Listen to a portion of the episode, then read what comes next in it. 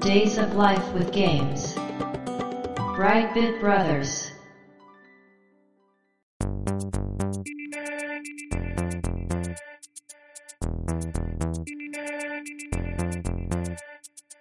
どうも、ワンピー川崎です。どうも、2P 長谷川です。この番組はかつてゲーム少年だったワンピー川崎と 2P 長谷川の二人がゲームにまつわる様々な話題で古きを訪ねて新しきを知る番組です。はい。ということで、ブライトビットブラザーズステージ138です。やっていきましょ今回のテーマはシティコネクションファンタズムう。はい。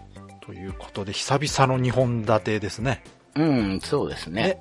最近あまりやってなかったですね。うん。今回はね、それぞれ1タイトルずつ紹介していくという感じなんですが、はい。私はシティコネクション。はい。で、長谷川さんがファンタズム。そうですね、ファンタズム。これね、私ファンタズム知らないんですよ。ああ、そう。まあ、確かにちょっとマイナうんーですかね。シティコネクションはね、はい。まあ、長谷川さんも当然知ってると。うん。まあ、メジャーなタイトルではあるんですが、これ、はい。 2タイトルとも共通点がありますね。ありますね。うん。わかるかな まあ、どっちもジャレコなんですそようね。ですね。。はい。まあ、たまたまなんですけどね、これもね。うん。うん。それぞれ2本立てのタイトル選んだ時に、うん。まあ、ジャレコのタイトルを選んでたので合わせてやろうかといううん。感じになってるんですが、なのでね、シティコネクションは2人とも知っているけども、ファンタズムの方は私は知らないので、はい。楽しみにしてるんですが、はい。では続きは本編で話していきたいと思います。よろしくお願いします。よろしくお願いします。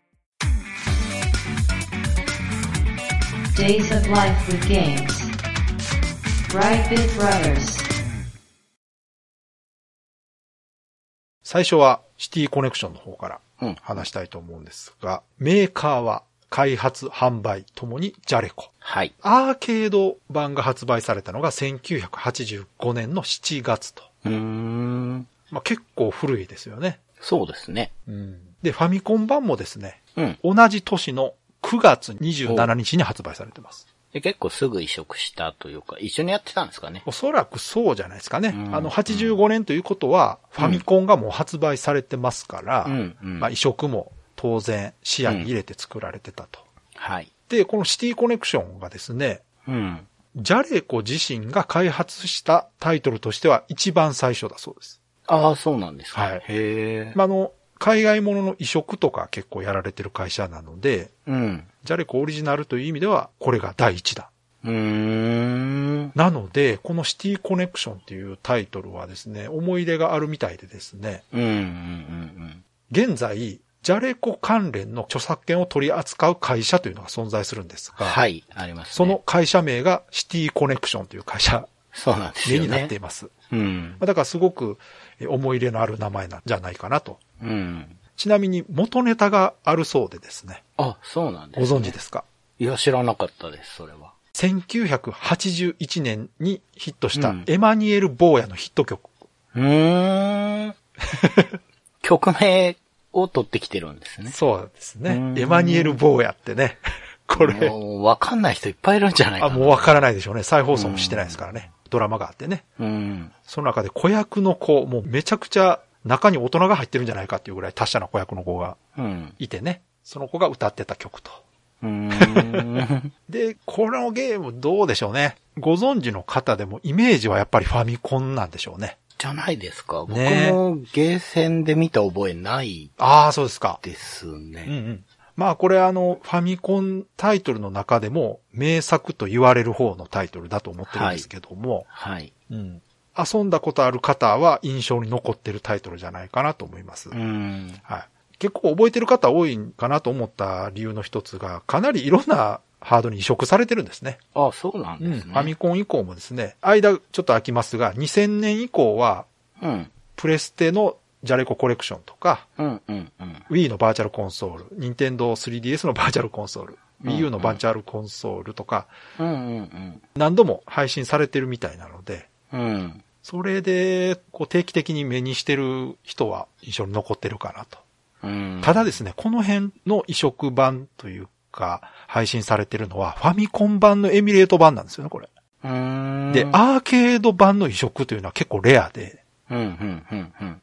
2014年にプレステ4で配信されたのと、2018年に Nintendo Switch のアーケードアーカイブスで出ているのがアーケード版の移植と。へえ、明らかあるんですね。あります。うーん。だ今なら、このアーケード版が非常に遊びやすいんじゃないかなと。うん、うん。うんで、実はこれ私も知らなかったんですが、続編が存在してるそうで。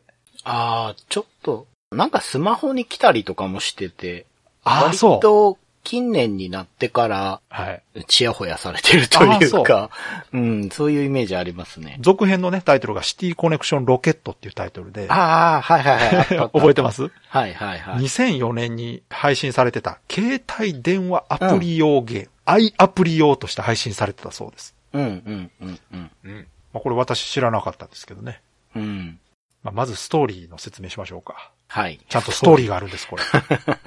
ゲーム画面見ただけでもストーリー感じる作りにはなってると思うんですが、うん。感じるというかなんか何かあるんじゃないかっていうのはわかると思うんですけど、説明書に書いてあるストーリーね、はい。読みます。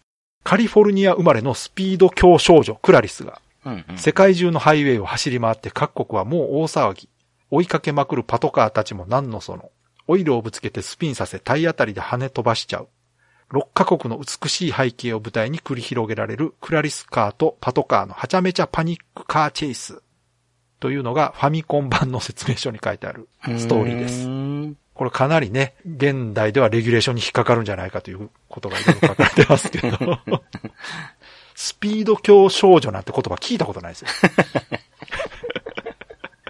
うん。追いかけてくるパトカーにオイルをぶつけてスピンさせて体当たりでもう完全に違法どころかね、うん。凶悪犯ですからね、これ。そうですね。しかも世界中で暴れてるというね。じゃあ、この主人公の少女クラリスがですね、はい。なぜこんなことをしているか、うん。目的ですよ。うんうん。この目的がですね、理想の男性を探し求めていると。そうなの 他にやりようがありそうだしけど。かも15歳です。はあ。え ?15 で乗りましてね。 15歳で、愛車クラリスカーを乗り回して、世界各国で大暴れしてるっていう、もうルパン以上の、そうですね。もう ICPO に指名手配されても おかしくないような、うん。凶悪犯ですけど、うん。まあ、このクラリスという女の子が運転している車がプレイヤーキャラう。というんことになってます。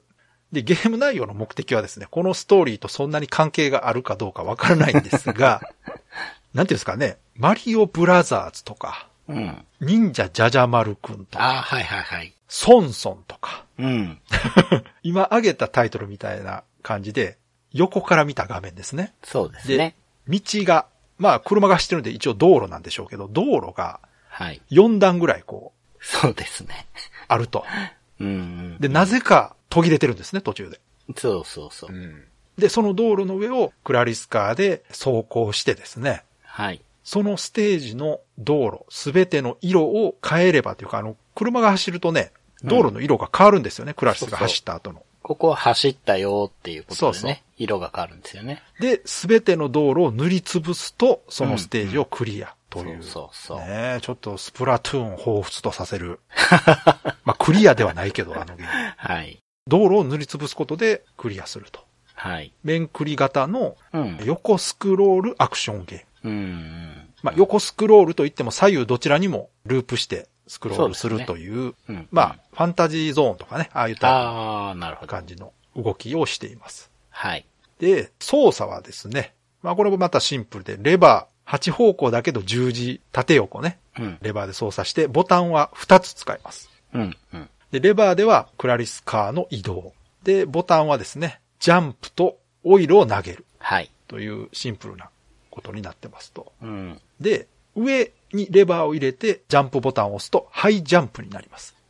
通常より。高いジャンプになると。うん。基本操作はこれだけです。はい。この操作で、まあ、道路を塗りつぶしていくんですが、まあう、ん当然、邪魔してくるものもあると。はい。これが先ほどストーリーで言った、まあ、パトカーですね。世界各国の警察機関がね、当然ながら追いかけてくると。うん。で、追いかけてくるのを避けつつ、道路を塗りつぶしていくということなんですが、で、このパトカーから逃げるだけではね、さすがに厳しいということで、ストーリーでも説明されてましたけど、オイルをぶつけてスピンさせる。うんうん。ということができます。で、このオイルを投げるというのが2つのボタンのうちの1個でやるんですが、で、オい、イルを投げるってどういうことかっていうと、車の前方からオイル缶が飛んでいきます。そうですよね。うん缶でしたよね。あの、オイルをべちゃっとかけるんじゃなくて、うん。オイル缶を飛ばし ます。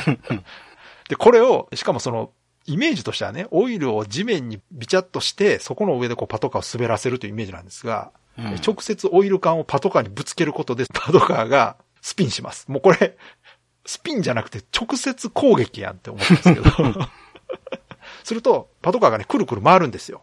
縦軸で、コマみたいにこう、くるくるくるっと回転しだすと。で、その回転してる時に、クラリスが体当たりすると、うんうん。画面外に飛んでいく。うんうん。で、得点が入るっていうね。まあそんな感じのアクションがあるんですが、このゲームのステージは全部で6ステージ。これファミコン版ね。はい。アーケード版は実は倍の12ステージあります。ああ、そうなんですね。。はいい。このあたりやっぱりファミコン版の容量がないということでうん。減らされてるんですが、ファミコン版のね、ステージがアメリカ、イギリス、フランス、ドイツ、インド、日本うん。なんですけども、アーケード版はですね、さらに、オランダ、エジプト、中国、オーストラリア、中南米でアメリカがもう一回出てくるうー。というん感じになってます。だから結構ね、国ごとごっそり削られてる。エジプトとかもね、見た目的には面白いんですが、確かにファミコン版ではなかったなと思って。うんうん。まあこの各国がステージになってて、背景に象徴する建物があったりとか、はいはい出てくる警察が違ったりとかするんですけど、はい。で基本的にはこれだけのゲームなんですが、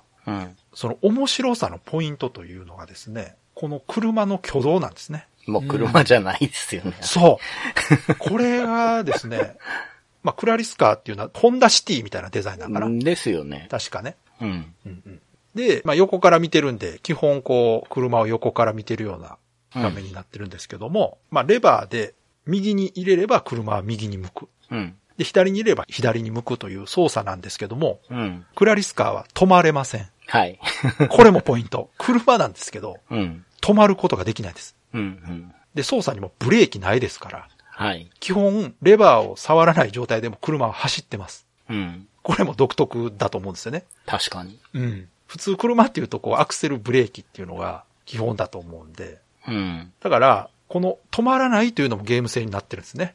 うん。例えば右にこう走ってると。で、前からパトカーが来たから左に行こうう。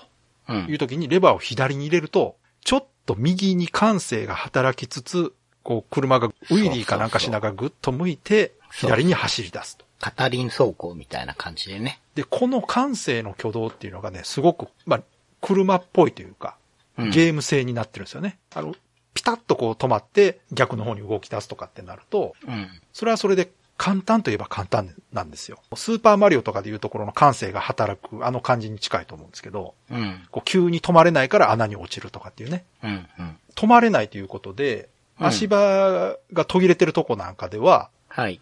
そのまま走る走っていると、一段下の段に降りてしまうと。うん。うん。いうことになるんで、同じ段の道路に移動しようと思ったらジャンプする必要があるんですね。そうですね。はい。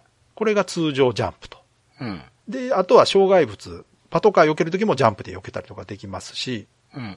で、最初に言った道路がこう4段ぐらいに、段になってると。うん。うん。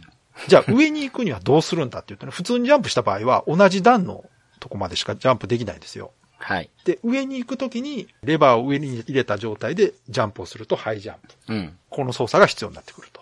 で、走ったところがこう色変わっていくというんですが、うん。このゲーム、これだけ聞くと、まあそんなに難しくなさそうだなと。うんで、まあ実際、そんなに難しくはないんですよ。はいやることはね、シンプルですから。うんうんただこのゲームの一番難しいところが、道路の端っこを塗りつぶす。うん、うんそうそう、角ね。そう。うん。まあ道路が途切れているところの端。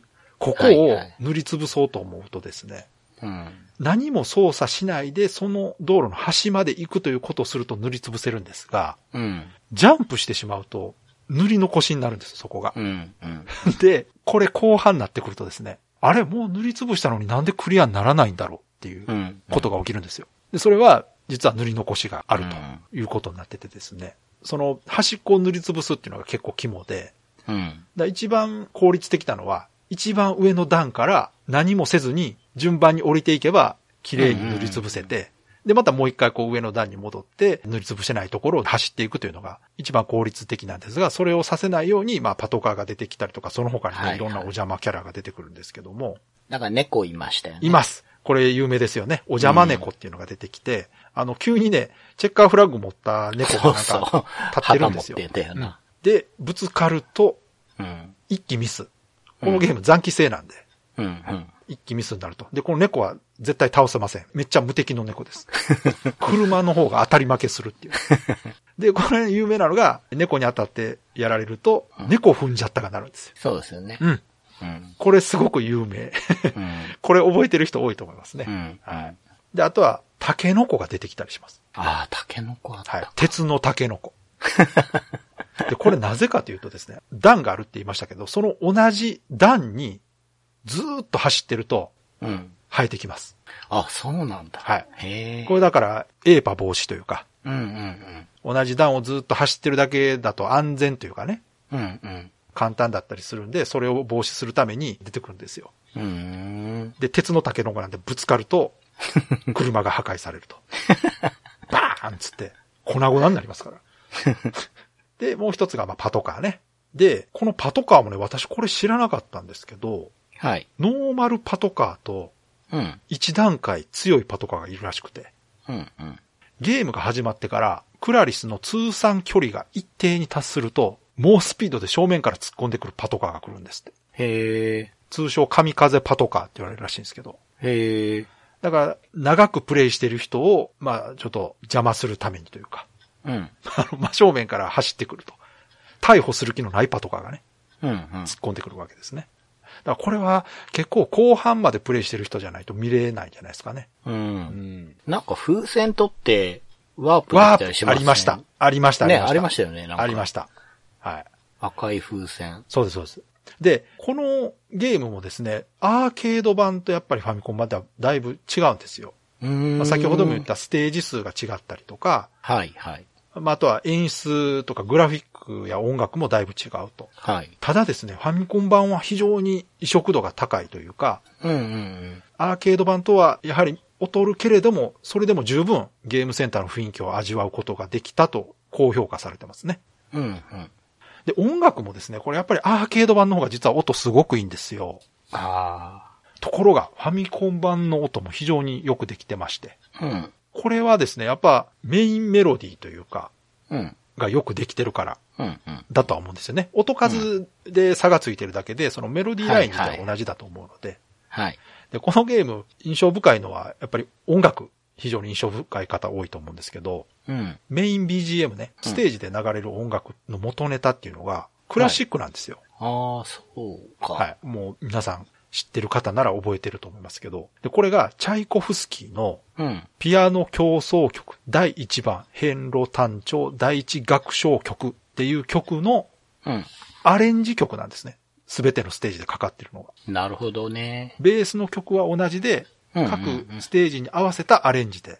ああ、それ面白い。面白いんです、これ。へえ。だから聞く。と、同じ曲なんですけど、うん。違う雰囲気になってると。うーん。でこちらの音楽を作曲された方が、厚見徳弘さんという方なんですが、はい。フォーメーション Z とかのね、音楽もやられているというなるこほとど。で、うんうん。やっぱりシティコネクションといえばこの音楽を連想される方も多いと思うんですが、やっぱ名曲と言われてますね。うん。はい。ファミコン版なんかはね、電源カチッと入れた時にいきなりタイトル画面がパッて出て、あの、タイトルの音楽が鳴ってるのも印象深いと思います。うんうん。これ、なんとも表現しがたいですが。はい。やっぱり、このジャレコってね、ちょっと YouTube とか、 ちらっと見ていただけると、うん。まあ最近ではクソゲーを作ってる会社として結構いじられること多いメーカーなんですが、ああ、そうなんですか。あへの、え最近。ね、かなりやばいゲームを Wii とかで作ったりしてまして、 そうか、そうだか。から昔のジャレコではないんですが、昔はちゃんとこういう名作も出してたぞと。うん。最近はね、ちょっとこう、面白、ネタ会社みたいな扱いを受けてるんですが、うん。決して昔はそうじゃなかったと。うんうん。まあ、その中でもシティコネクションっていうのは、かなり当時でも人気あったと思いますし、そうですね。僕は友達の家に行った時にうん、初めて見たんですけほど、うほうほうあの、黄色いカセットと、はいはい。あの、箱絵ね。うんうんうん。あれがなんかすごい、まあ、当時は言語化できなかったけど、うん今思えばやっぱりすごくおしゃれだったんですよ。そうですね。うん。あの、ちょっとポップな絵のね、うん。箱絵ですよね、確かうね。ん。そう、色使いも良くて、そのシティコネクションってロゴもおしゃれだったうんうんうんし、あの、ネオンっぽい感じじゃなかった。そうでです、そうです、そうです。で、車もね、まあ、当時のチョロ Q だったり、はいはいはい鳥山明先生が描くような、ちょっとこう、潰した絵でリフォルメかかってて、そうそうそうそう。よかったし、うんあとね、ニューヨークの面のイメージが僕は強くて、わかる。夜景でうん。自由の女神が後ろにあってって、あれもなんかすごくおしゃれだったかそうら、ですね。うんうんうん。うん。なんか他のファミコンソフトに比べて、おしゃれだな、そうこのゲームはそうってそういうのが、うん。わかる。で、そのおしゃれさがこう色あせないうちに、うんこう80年代リバイバルブームが来て、うんうんうんまたなんか人気になったりしたから、うん続編が出たり、うんうんうん。確かね、スマホにも移植されてたような気がするけどな。多分、その、積極的に権利元が移植してるんじゃないですかね、やっぱうり。ん、それもあると思いますけど、やっあぱのりこう人気もあると思いますけど。そうそうそう。うんまあ、ゲーム的に、うん。すごく突き抜けてるかというと、そうでもなそういですねかなと思うんですよ。あの、横視点のドットイートのイメージが僕はそあってうです。もう、まさにその通り。。ただ、挙動がすごいね、うん。気持ちよかったですね。そうです当時そうのファミコンゲームとしては、すごくクラリスカーは思った通りに動いてくれるんだけそこなど、んですよ。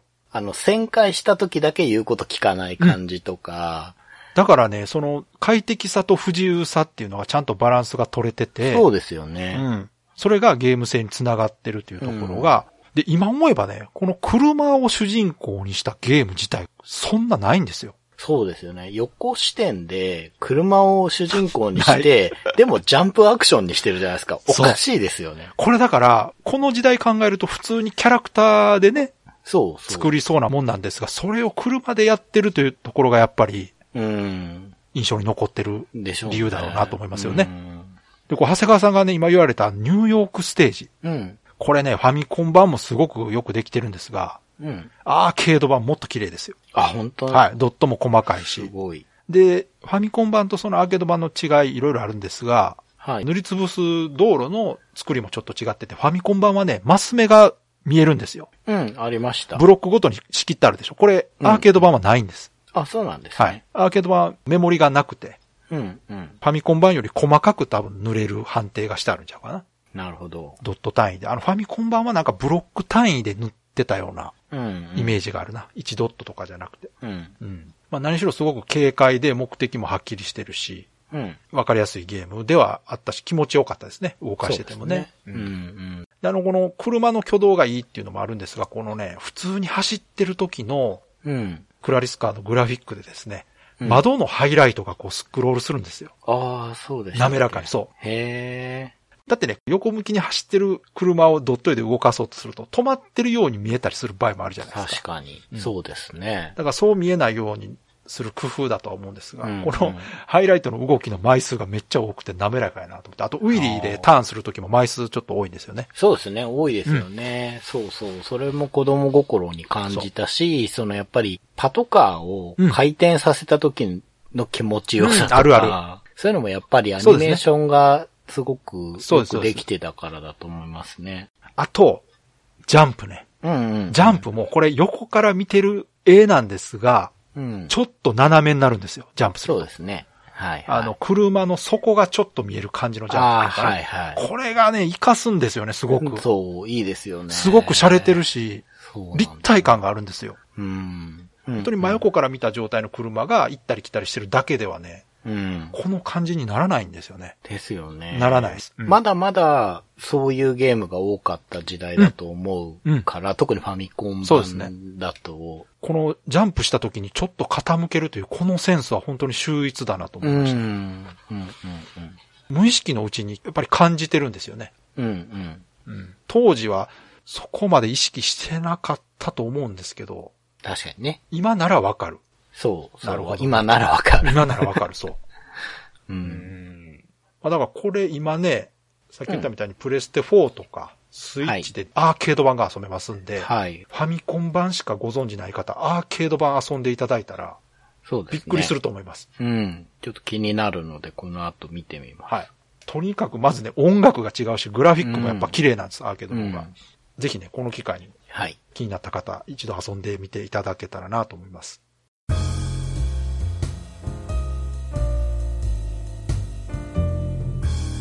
Brightbit Brothers.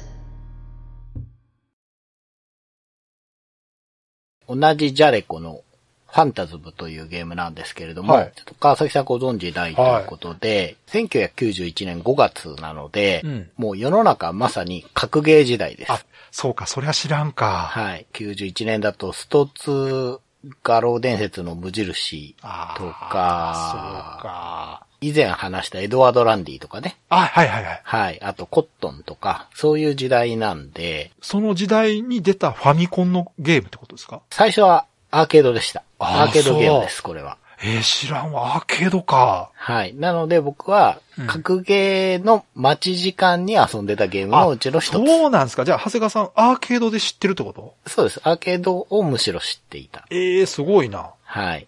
ちゃんとポスターが存在してですね。うんキャッチコピーが、うん。面白さ、闇月っていう キャッチコピーなんですが、うん闇月の月が、うん。月物の月です。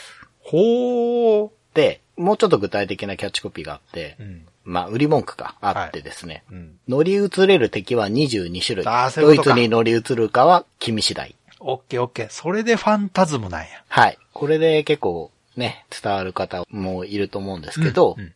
物語は主人公がデートの最中にう、ん。見知らぬ男たちがうん。彼女を連れ去ろうとすると。ほうほうほまあ、当然止めに入るわけですけれども、うん主人公は銃で撃たれて会えなく死んでしまいますう。。あら。でその男たちっていうのは秘密結社のメンバーで、うん目的はさらった彼女の父親の研究しているあー霊エネルギー研究なんですね。なるほどね。で、幽霊として蘇った主人公が、うん。恋人を救うために、うん。彼女のお父さんから与えられた能力で秘密結社と戦うといあうらストーリーです。。すごい漫画みたい、少年漫画みたいです ねそうそうそう。そのね、表現は当たっていて、うん。絵柄もね、うん。ちょっとバタ臭いけど、うん。あられちゃん時代の鳥山明先生みたいな絵。なるほど。あと、以前僕の方から紹介させてもらった、うん。マジック・ジョンってあったじゃなはいでいす、か。はい、はい。あれも近いです。ちょっと調べてみたらデザイナーさん違ったんですけど、うんなんかね、同じジャレコだから、もしかしたら同じ人かなと思ったんですが、うんうんうんなんか、ちょっとサイケデリックな感じの色使いとか、うん、うん、う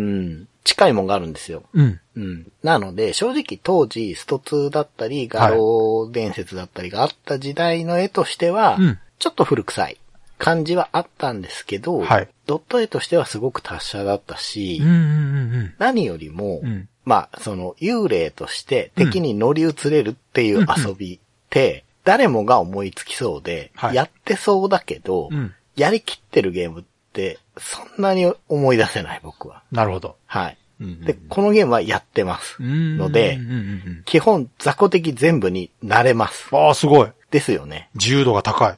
そうなんですよ。ん。というわけで、うん幽霊の状態の操作と、うん。乗り移ってる表維持の操作っていう、大きく二つあるんですね。ほうほうほうほまず幽霊の時、八方向レバーでうん、八方向移動できます。幽霊なので浮かんでまう。す。なるほどね。自由に移動できて。うんで、A ボタン、B ボタンあるんですが、どっちも同じアクションしかできなくて、うん。移動して敵と重なった状態でボタンを押してあげると憑依するという。あはい、これしかできませあ、ん。わかりやすいですね。うん。なので、ゲームスタート時に、うん。もう死んでしまっているんですよ、主人公はいはね。なので、幽霊で始まって、うん3キャラクター、敵キャラがいて、うん乗り移るキャラクターを選べます。スタート時に。ほうほうもほううん。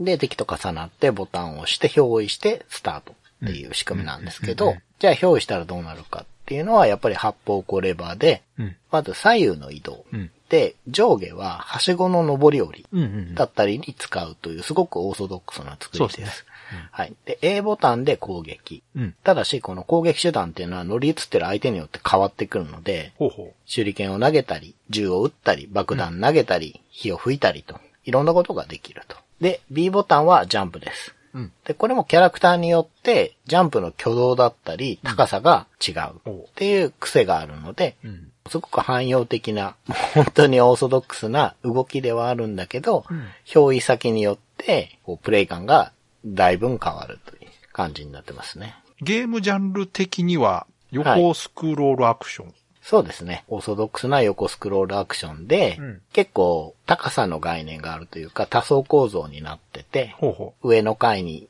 ジャンプで登ったり、はしごで登ったりして、うん目的地まで移動していってっていう感じです。で、ステージの最後にボスがいてっていう、すごくオーソドックスな作りなので、本当にその肝である22種類の雑魚的に乗り移れる。うんこれ以外のところは、もうすごくう。うん。今までいっぱい作られてきた横スクロールアクションなるほど。の感じですね。うん。今ちょっと動画見てるんですが、はい。よくできてますね、これ。よくできてます、これではきてる。その、絵柄自体は、ちうょんっと伝わると思うんですけど、ちょっと古いんですうよ。んうんそうんの当時の感じからすると。いや、でも楽しそそう、よくできてるんですよ。うんで、何よりも、う。うん。 いきなりちょっとマニアックな話ですが、うんファンタズムっていうロゴがうんすごいカラフルで楽しそうなんですよ、ああ、はいはいはでい。そこもね、マジック・ジョンとか、それこそシティ・コネクションにも通じるものがああっあ、てそうね。これネオンっぽいですね、これも確かそに。うなんちですよ。そうなんです。ょっとポップな感じというか。そう、だから、タイトル画面見ただけでもうん、楽しそうな感じはあって、うんうん。うん。だからストーリーで言うとすごくシリアスではあるんですが、うん。その見た目はもうちょっとポップなんですよね。うんうん、そう。ん。で、もうちょっとシステムの話をしていくと、うん。画面の上に主人公の霊エネルギー、はい霊体エネルギーのゲージがあります。うん。うん。これがなくなってしまうとゲームオーバーということで、残機制ではないんですね。ああ、こ体この力ゲ性ージね。だけ。うんで、この霊エネルギーとは別に画面下にもゲージがあるんですけど、うん。これは憑依した相手のライフなるほど。なんです。うん。なので、うんこっちがなくなると、憑依先が死んでしまうということはいはいで、はい幽霊に戻ってしうまう。ん。まあ、これも、なんていうか、霊体のゲームって考えるそうと、ですね理にかなってるといううか、んそんな難しいことではないんですね。なので、憑依先のライフがゼロになると、霊として吐き出されるので、また別のキャラクターに乗り移りたい、うんうん。ということになります。うんで、敵の攻撃とか、うん。まあ、トラップ系のね、うん針とかそういうのはいはで、ダメージを受けると、うん表依先のライフだけが減るんではなくて、うん霊エネルギーの方も減ります。ああ、なるほどね。はい。でも基本的には霊エネルギーのゲージの方が長いので、うん同期して完全に同時に死んでしまうってことはないんですね。で、表依先によってもライフのゲージの長さっていうのがちょっと違うんですなるほどね。というシステムですね。はいはいはいだから、事件に巻き込まれて幽霊になってしまった青年が、うん悪の組織に囚われた彼女を救うために、うん幽霊になったんだけど、はいその敵に乗り移っていって、彼女を助けるっていうゲームです。いで、や、それ面白いをじゃないですか。やりきってるんですよ。すごいで面白いやりきってることが、このゲームはすごく良くて、確かその登場キャラクターも、うん。まあ、いっぱいいるんですけど、全部行っていくとちょっと時間かかってしまうので、うん。まあ僕がよく覚えてるのは、まず、女構成員かなっうん。ていうのがいて、ほいほい。この女の子のデザインが、まあ普通に可愛いんですよ。うん本当に、あられちゃん時代の鳥山先生が描きそうなミニスカートのロングストレートの女の子なんですけど、このキャラクターは機動力が高くて、うんパンチとかキックとか、あなんか波動みたいのが出る子もいるけうん。ど、おうおうおうなんていうかな、上位存在みたいのがいるんですよ。同じ構成員でも強いやつと弱いやつとかいるので、この、まあ、色違いで。うん。ただ基本的には格闘です。で、ライフは低めで、うんまあ、ジャンプとかの挙動も素直だけど、そんなに優れてるわけじゃないっていう、うんすごくベーシックなやつで、あと兵士、で、この兵士がいっぱいいるんですけど、マシンガンとか手榴弾バージョンとか、うんうん。あと、追尾ミサイルとか、レーザー撃つやつとか、普通のゲームでいうところの雑魚的なんですよね。そうそうそうそう。種類がいろいろあると。そうそうそう。で、その持ってる武器によって、あ、これは使える兵士だから乗り移りたいみたいなね、ああ。感じになるんですけど、まあ移動性能は標準なので、うん。まあ、兵士は使いやすいうんうん部類に。あと変わり種だと、スラッガーっていう、うん。まあこれ野球選手でしょみたい な。なんていうかな、草野球のおじさんがうろうろしてるみたいな。こいつはね、そんな強くないんですけど、うんうんそりゃそうバでしッょトで殴るしかできないんですが、うんうん球を打ち返すことができるんですよ。ああ、そうなんや。はい、ちょっと面白キャラで、であとよく覚えてるのが魔術師ってやつで、うんうん。こうローブを頭に被っている、うん。ローブもピンク色だったような気がするんだけど、うんうん。なんかポップな感じの魔法使いなんですけど、 どういうわけか、うんローブになんか猫耳みたいな獣の耳がくっついてて、おう。で、顔の部分は目しか見えないっていう、結構絵的に特徴のあるやつうんうんで、うん。杖からレーザーみたいな鋼弾を 撃ってくるんですけど。強そうですね。これはね、でもちょっと移動が難ありみたいなやつだったとあー思なうんるほでどなすよるね。ほどただ、うんこのファンタズムっていうゲームを思い出すときに、このキャラと、もう一個ドラゴンっていう、人人、型なんだけど、うん顔が竜っていう二足歩行ドラゴンが、竜神みたいなのがいうんて、動画でいたわ。そう、こういう、なんか、いや、秘密結社っていうくくりじゃ収まらないでしょ、みたいな、変わったキャラもいるんだけどうんうんうん、このドラゴンはブレスを吐くんですけど、んただ距離がすごい短いんで、こうんれもね、かなり使いづらいキャラなんですが、ほう破壊力満点みたいなやつで、うん。あとは、頭にターバンを巻いた裸のね、おじさん で、ああ、ヨガが得意そうな。そうそうそうそ うそうそう。あの、この人なんか、もうジャンプじゃなくて、受けるんですよ、確か。そうですね。なんか浮いてる。動画見ててもなんか浮いてましあ、たね。いました、うんそうそうそう。ジャンプ連打かなんかするとうん、浮遊できるんですよあね。ああ。とね、ヴァンパイアとか、その、はいはい。攻撃ボタンを押すと、マントをはだけるんだっけな。そうすると、コウモリがねうん、スリーウェイで飛んでくあるみれたい完な。全に悪魔城ドラキュラです。 そうです、そうです。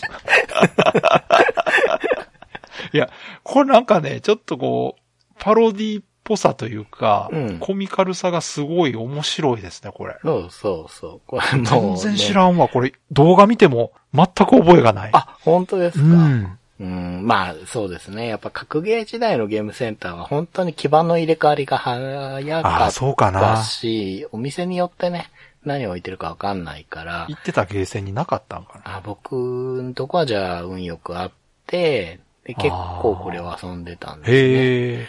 うん。まあこんな感じでいろんな雑魚がいて、うん癖があるのうで、んうんうまいこと使っていきましょうっていうゲームでうんうんすんで、で、面の最後にボスがいるんですけど、はいはいボス面っていうのはもう固定画面でね、あうの、んロックマンとかみたいな、 ボスがドンと出てきて、うん。 1対1で戦うんですけど、うんまあ当然乗り移れないと。そうですっていうね。感じで、ううんん、ちょっと大きいね、ボスなんで迫力があるんですけど、うんうんそんな感じで全6ステージということになっているんですが、うんマルチエンディングなんですっはて、あ僕は当時クリアできなかったので、これは知らなかったんで、今回調べて知っ長た谷んで川さすんけど、、クリアできないってことは難しいんですか、結構。難しいです。うん難しいというか、うん。うーん、まあこの前に話したシティコネクションと一緒で、うんちょっと動かしているだけで楽しいので、なるほどね。あんまりガツガツやってクリアしそっかそっようかっていう感覚のゲームではなかったんですなよ。るほど、なるほど。うんうんうんうん。クリアしなくても満足度高いんですね、これね。高いです。うんただ、確かに楽しそう、見てて。簡単ではなかったと思います。うん。多分、キャラ選び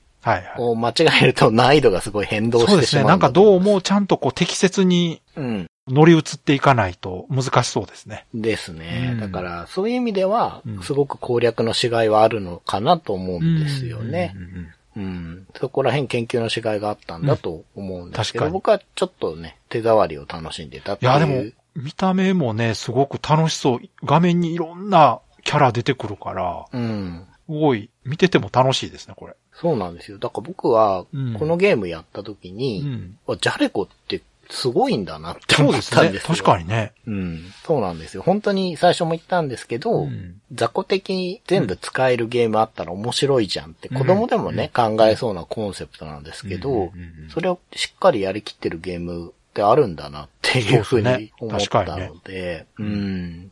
で、そのね、全22種類も似たようなのがいっぱいっていうんじゃなくて、確かに。本当に思い切ったキャラクター入れてきてるんうんで、うんうん、忍者とかね、すごい強いんですよ。忍者確か最初から選べたような気がするけどうん、え、これでも、すごいですよ。しかも今見てたら、うんあ。の、ドラゴンが火吐くんですけど、はい。火吐いたら相手、燃え専用ダメージでやられてますよ。ああ、そうそう。なんか確か、こう燃えてる時に目だけ残る的なコミカルな表現だったような気がするけど。それぞれキャラ違います。ポーズあがあ、そうなんだ。そこま違でう。やってたんだ。萌え専用、あの、髪チリチリになって、とか、はいはい。専用のポーズしたりしてますね。へえ。すごい凝ってる。ね。そうなんですすごいすごいだから、ちょっとマイナーかなとは思うんですが、うんこのゲームは今、スイッチとか PS4 とかで遊べるんですね。えはい。移植版があって、へえ。海外版もあったらしくほうて、ほまあ、僕ももう買って持ってるんですけどうん、スイッチで買ったんですがう。う、んうん。国内版と海外版両方入ってる。え、どう違うんやろ、それ。うーん、どうなんですかね。なんかね、4バージョンぐらい入ってるんですよ。ええ。ただ、ちょっと細かい違いはは見てなくて、アーケード版しか遊んでないんですが、うんうんうんあとね、ゲームボーイ版もあって、ええ。で、モノクロなんですよ、しかも。あ、そうなんですか。あ、そうかそうはかい。ゲームボーイですもんね。はい。うんただ、これは、アレンジ移植らしいんですが、うん。ちょっといい意味のアレンジも効いてるらしくて、うんこのゲームで、まあ問題点としてちょっと言われがちなのが、うんすぐ乗り移れないから、あえてうんうんトラップのところに行って乗り移るためにう、ん。表意先のライフを削るみたいな、ちょっとそういうテンポが悪いみたいなとこがあるらしいんですけど、うんうんうんなんかそういうとこが改善されてるらしくて、へえ。うん。これ 3DS のバーチャルコンソールに出てるんですが、GB 版ソフト自体はうん。もうプレミアです、これは。ああ、そ数がないんだと思うんですけど。そうかそうかはい。だからバーチャルコンソールで、まあ遊びたい人は買う方がいいかなと思いますね。うん。で、今回調べてみて、うんそのマルチエンディングっていうことを知って、う。うん。まあどう違うのかなと思ったんですね。そうですね。うん。気になる、確かに。でエンディング見てみたんですよ。うん。ちょっとね、自分でも頑張って連行インしてクリアしようとしはい。はいたんですけど、うんうんちょっとかなりしんどくて、うんうん。攻略用に動画を見てたらもうそのままエンディングまで見ちゃったんですけど。あーはいはいはいそのエンディングが う、んすごく良かったですね。ちょっとしか変わらないみたいなんですがうんうんうん、多分グッドだと思われる方のエンディング見たんですけど、なるほどそれがね、うんすごく良かったのでう、。うんん。じゃあ、もうちょっといいエンディングがあるってことですか何種類かある。グッドのさらにトゥルーエンド的なんかあるんかいや、多分ね、まあちょっとじゃあ、ネタバレしますけど、ここから先。なはいはい。多分、普通にうん。彼女を助けてうん。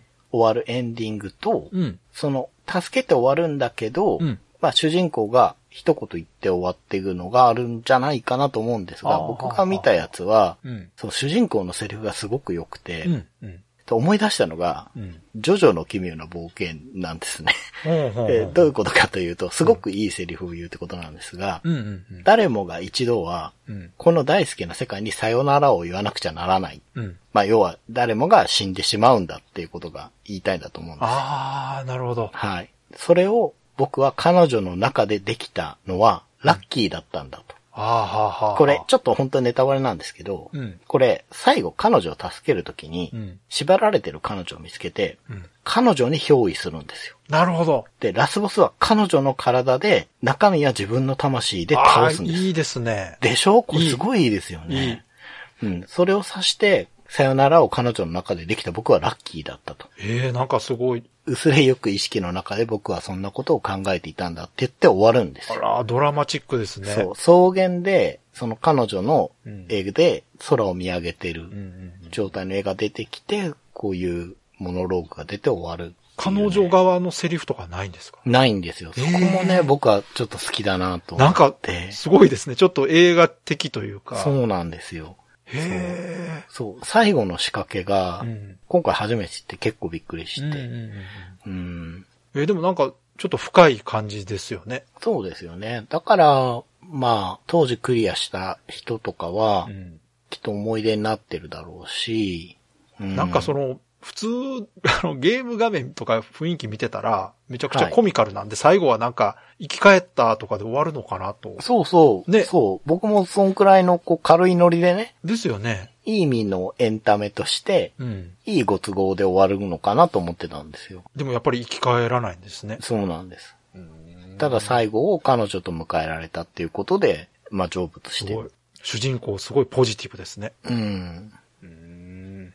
はい。まあ、ちょっとね、うん。ネタバレしちゃいましたけど、うんうんうん。まあ移植があるので、興味のある方は、そんなにね、高いわけでもないので。今ならどれで遊んだらいいんですかね。まあスイッチスイッチか。やっぱか、PS4 か、うーん。あ、じゃあ一通り。 Xbox か。あ、じゃあ今回紹介したのはどちらもそうです遊ねべるってことですね。確かに遊びやすいよ状かったで態す。になは。んか狙ったわけじゃないけど、 確かに。ね、遊べる方がいいですもんね、やっぱりうね。んうんうんうん。気になった時に遊べる方が。うん。そそううかなんですよね。そはいはのいゲームセンターで当時やってたんだけど、うん確かに僕以外はあんまり 遊んでるの見なかったかいや、ら、正直それね、その当時にあの画面見たら、うん。昔のゲームかなっちょてとね思ってたかも。そうなんですよ。うんちょっとね。最新ゲームには見えないかも。うんうんうん。そそのゲームシステム自体も、見た目ですよ。見た目のゲームシステム自体も古そうに見えるんですよ。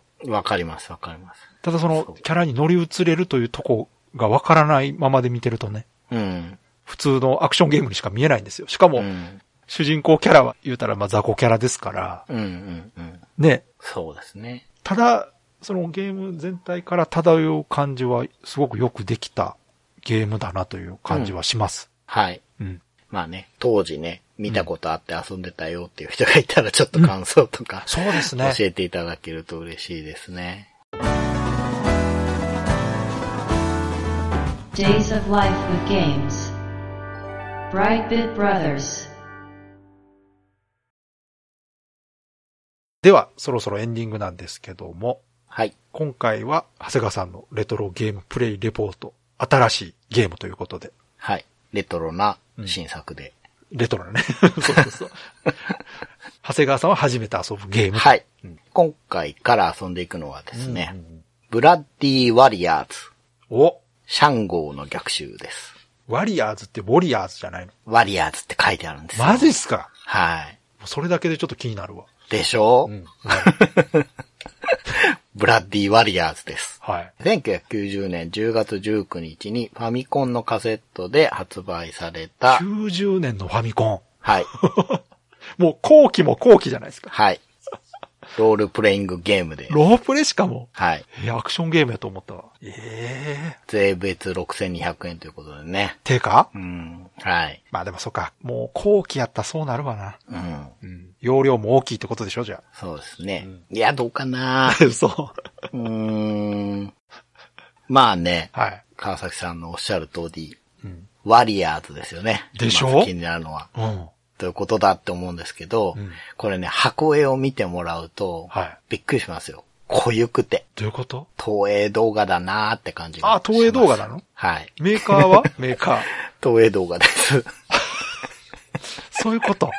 はい。そういうことか。うん。で、ね、うレトロゲームプレイレポートは、ん。うん。ゲームシステムだけじゃなく、ストーリーについても詳しく話していきますので、はいはい。、これからブラディワリアーズやっていくぞという方は そうですねちょっとご注意くださいといういや、これからそれをやろうとする人、すごい気になるけど。最初に言っておきたいんですけど、はい90年といえばドラクエ4だったり、ドラえもんのギガゾンビだったり、はい変わり種だとサンサラナーガの年なんで、うん。あんまり遊んでる方いないと思うんですけど、うん。だからね、これから遊ぼうっていう人もいると思うんで、まあご注意確かくにねださいということなんですが、あらすじはうん、あなたは獅子神王奈良神派となり、何町や村で人々の話す情報などからうん、他の仲間や部隊を増強しつつ、防帝カルワリオを倒すべく体制を整えますうん。防帝の野望を打ち砕くには、カルワリオより先に8つの成績を見つけ、石板の謎を解かなくてはなりません。うん。石板の謎を解き、世界に平和を取り戻してください。ということになってます。ちなみにですね、説明書に書いてあるあらすじはこの3倍ぐらいあるんですがほう、多分すごくネタバレされてます。あらすじで。それはいいの、それ。僕は読むんじゃなかったなと思ってますけど、ええなななんかね、いろいろ書いてあるんですよ。なんで今回はちょっと大丈夫そうなとこだけつまんだ文章を作ったんです が、あの、いくつかね、疑問が出たと思うんで、はい。説明すると、獅子信号奈良神派。あのー、音だけ聞くと、はい。長谷川さんが噛んでんのかなと思ったんですが、獅子ははいはいはいはい。ライオンの獅子ですかおー、正解。やっぱりね、まあそれしかないやんだ。はいはい。うん、で、新王ははい。誠の王。推し、心の王です。あ、それはわからんわ。獅子の心を持った王。あ、そういうことはい。はあ、なるほどね。奈良神派っていうのが名前です。奈良神派。はい。何語やわかんないんですよ。そうか、まあね、ず独自の世界ですもんね。はい。そうなんです。って、世界観を言うと、うん。蛮族の世界です。おー、ということはコナンザグレート的な感じ。うん、もっと、うん。もっとアジン。なんかね、あ箱絵に書いてある奈良神派らしき人は、もう、多くみたいな顔してあ、じゃあもう人間じゃないんや。る。だと思う。あーはいはで、ゲームスタートするじゃないですかい。う。ん。名前入れるんですよ。うん。なんで、うん。僕は素直に、うん。ブライトって入れたので、おう僕のことを誰も奈良神派と呼びません。え、あ、デフォルトの主人公の名前が奈良神派ってことうんな、な、もうよくわからないもう。さあ、そういうことか。だって、獅子神を奈良神派って、奈良神派はカタカナで書いてあるのに、そうですね名前入力、ひらがなしかできないんですよ。おー、謎が多いな、始まってすぐ。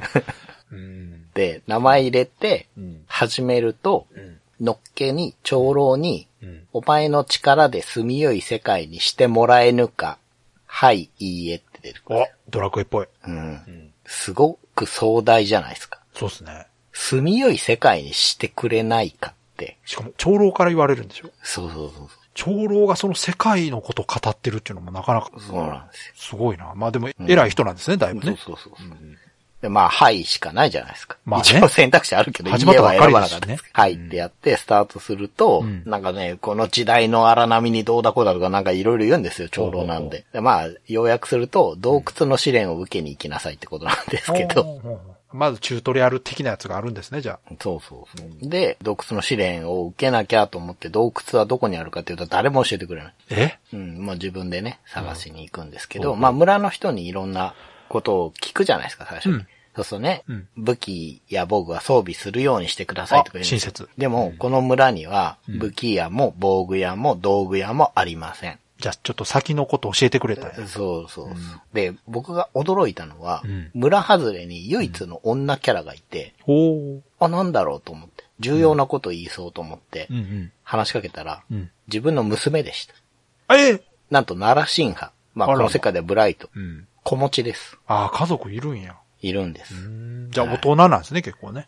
そうみたいな。中年。ほうほうほかっこいい中年が主人公なんですけどう。う、んで、まあ、しょうがないから村の外に出てうろうろして、うん。うん。もう防具もなしですよ。ドット絵も白い縦紙みたいな髪型とパンツ一丁。いや、それは蛮族ですからね、それはそうそうそう。なんでん、素手で鎧なし。まあ、服蛮も族なのし鎧はもうパンイチでしょう、それはそうそうそう。筋肉が鎧なんで。ゴールデンアックスもそうやって。そう、まあ確かにね。はい。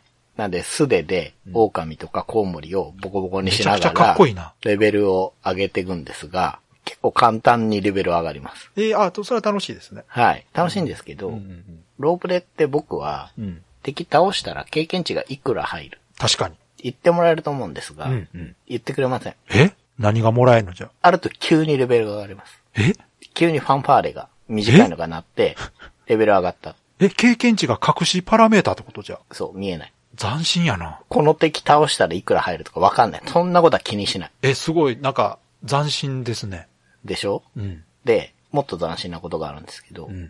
自分のレベルって、うん。ほっといたり、ボタンを押したりしてウィンドウ出すと出てくるじゃないですか。ああ、なるほどね。うん。奈良神派、はいはいレベルいくつ、うん体力いくつ、うんお金どんだけって出るじゃないですか。出る出る。出ません。ああ、やっぱ、まあ、ドラクエは親切なんかな。やっぱり。そう。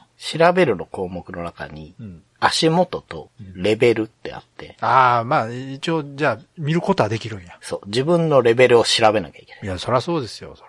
つどつど見ていかなきゃいけない。なるほどっねて。いう感じなんですけど、うん。まあ、それで、結構うろついてんうん、洞窟やっと見つけたんですよ。うんうん。で、洞窟の中うろうろしてたら、うん何にもない部屋の、何にもない空間から急に声かけられて、うんなんだろうと思ったら、んボスとエンカウントしました。えこのゲームのボスは透明。どういうことえーだから、普通、竜王とかって、そういうことか。竜王ドットがあるじゃない、あるあるある。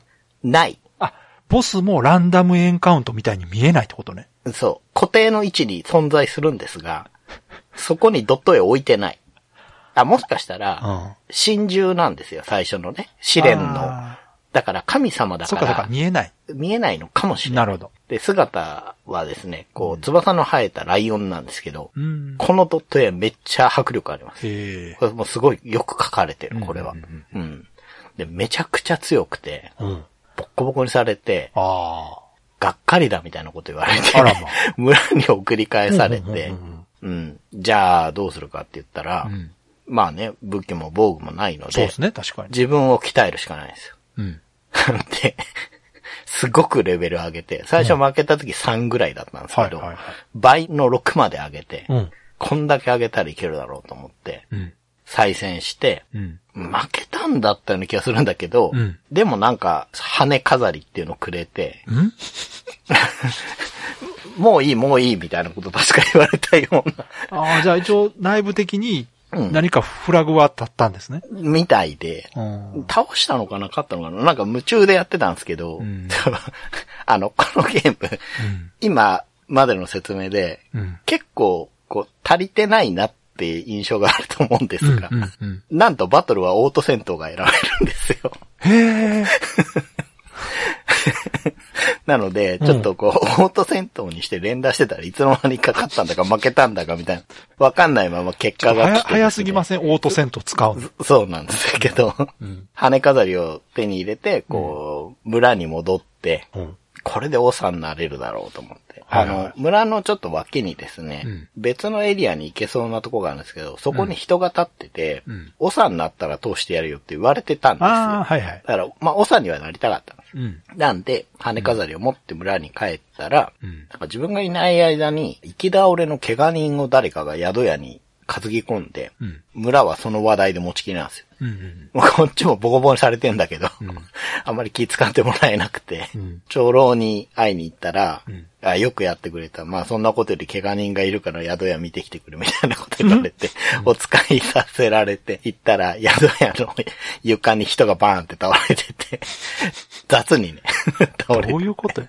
でどうも、うん。まあ、バラムっていう村があって、そこの人なんだけど、そこが急に賊に襲われて、ああ、はいはい。もうひどい目にあって、命からがら逃げてきた、どうにか助けに行ってくれないかということで次の話になっていくというとこなんですよい。や、ちょっとすごいな。序盤だけでも結構お腹いっぱいやけど、ですね。いや結構話してしまった。お話自体はね、はいシンプルだと思うんですよ。はい。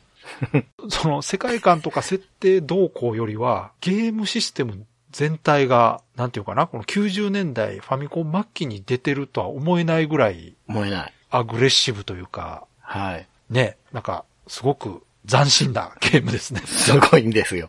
本当に。これ、ドラクエ無印にうん。負けてると思うんですよ。 言言っちゃいますけど。遊びやすさとかそのシンそうそうまあそうドいうラとこクエもね、今思い返すと1の時ってね、うん方向、はいはいはい話しかける方向選ばなあかんとかね、はいはいはい。扉開けんのに扉を選ばなあかんみたいな、こうね、はい不便さがあったじゃないですか。はい。あれより不便なんですか不便です。断然。 いや、ドラクエってめちゃくちゃ完成度高いんだなって思います。まあまあ確かに。ただ、うん。ブラディワリアーズは、うん。こうなんかね、独特の魅力があって、うん、わかるわかる。やっちゃうんですよ。 わかる。本当に、今んとこ、レベル6まで来てですね、うんやってることって素手で 敵を殴ってるだけなんですよ、延これでもね、わざとじゃないこの不親切さ。々。まあ、うん、あの、世紀末を、こう、蛮族っていうのを 表現してるのかもしれないけど、 あの、今ちょっとね、動画で見てるんですけど、ああ、はいはいはい。グラフィックはやっぱりね、ファミコン後期なだけあって悪くないし、そうですね。これはでもそ の、経験値が見えないっていうのも、うん。リアリティの追求なんじゃないですか。そうなん。その手応えでレベルアップ感じるはい。だってこれは作り慣れてないからとかじゃないものを感じますよ。これわざとやってんじゃないこれ。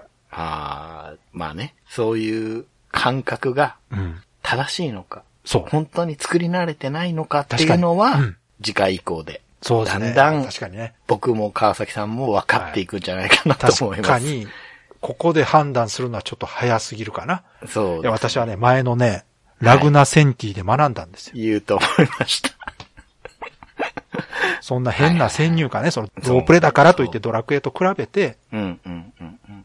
どうこうとか、それは違うんですよ。もしかしたらこの序盤の不親切さが後半になって、そういうことかと、はいはいはい。すごいってなる可能性はあるわけですよね、まだね。そうです。本当に始まったばっかですから。いそうです、そうです。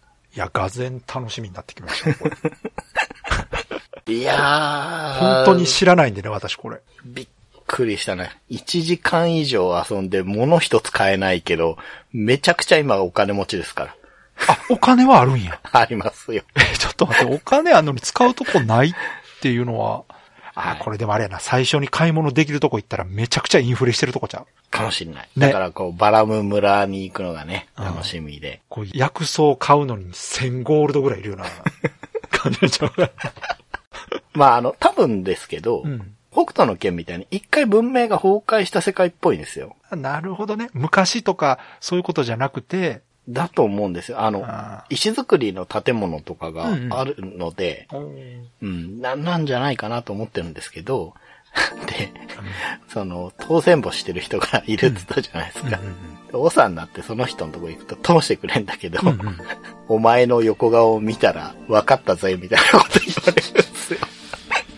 ちょっとシナリオも期待できるな、その感ちょっじ。と良くないですかこの、なんかね、結構みんなポエムな感いい、じ。いい、いい。大真面目なんですいよ。や、いいですよ。だいぶ、その、かっこいい感じしますそよ。うそう、そうそうそう。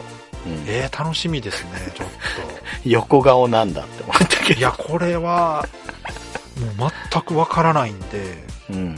まあち楽ょっしとみね、ですね。知ってる人も少ないかなと思うようなマイナーゲームだと思いますけどうん、うんうんだってね、東映アニメーションでしょはい。お話とか演出は凝ってるんちゃうかなそうですね。うそこは期待したいですよね。やっぱりでも本当にうん文章一つ一つはん。うん。いいんですよ。本当にうんなんかかっこいいことを言うんだけど、うんうんただ、 脈絡がないうんなのるほでど、ね。うん、その独特のね、まあ本当にラグナセンティの時に味わったような、なんかかっこいいこと言ってるけど、全然伝わんないんだけど、み たいいな。や、後半来るな。これ後半グッとこう化けるやつですよ、これ。まあ期待して。あー期待しましょう遊んでいこうと思いました。あいやいや、楽しみやな、がぜん。これで年越すのかこの状態で。はい。気になるな、確かにな。これ、 長谷川さんがハマったらまた一気にクリアしちゃうんでね、はい。お話がぐっと進んでしまうかもしれないですけど。はい。では、いつもの告知お願いします。はい。ブライトビットブラザーズでは番組に対するご意見ご感想、あなたのゲームの思い出やゲームにまつわるエピソードなどお便りをお待ちしています。ホームページ右側のメールフォームや番組のツイッターアカウントへの DM などでお送りください。ツイートの場合はハッシュタグ BB ブロス。BB がアルファベットでブロスがカタカナをつけていただけると見つけやすくて助かります。よかったら番組ツイッターアカウントフォローしてください。よろしくお願いします。よろしくお願いします。ということで、今回は、シティコネクションファンタズムでした。はい。久々の2本立てというかね、うん。まあ、今年最後の2本立てですけはい。そうですね。ど、うん。もうあっという間にね、2022年うん。終わりそうですが、うん。今年は順調に毎週更新できましたね。そうですね。ね。毎週更新より今年は多分多いですよね。なんか、ちょっと1、2回多いぐらいの感じかな。うん。去年の時みたいにね、うん。なんかこう、シューティングでブーストかけるみたいなこともなく、はい。週1ペースで続けてこられたなということで。はい。では、今回も最後まで聞いていただいてありがとうございました。ありがとうございました。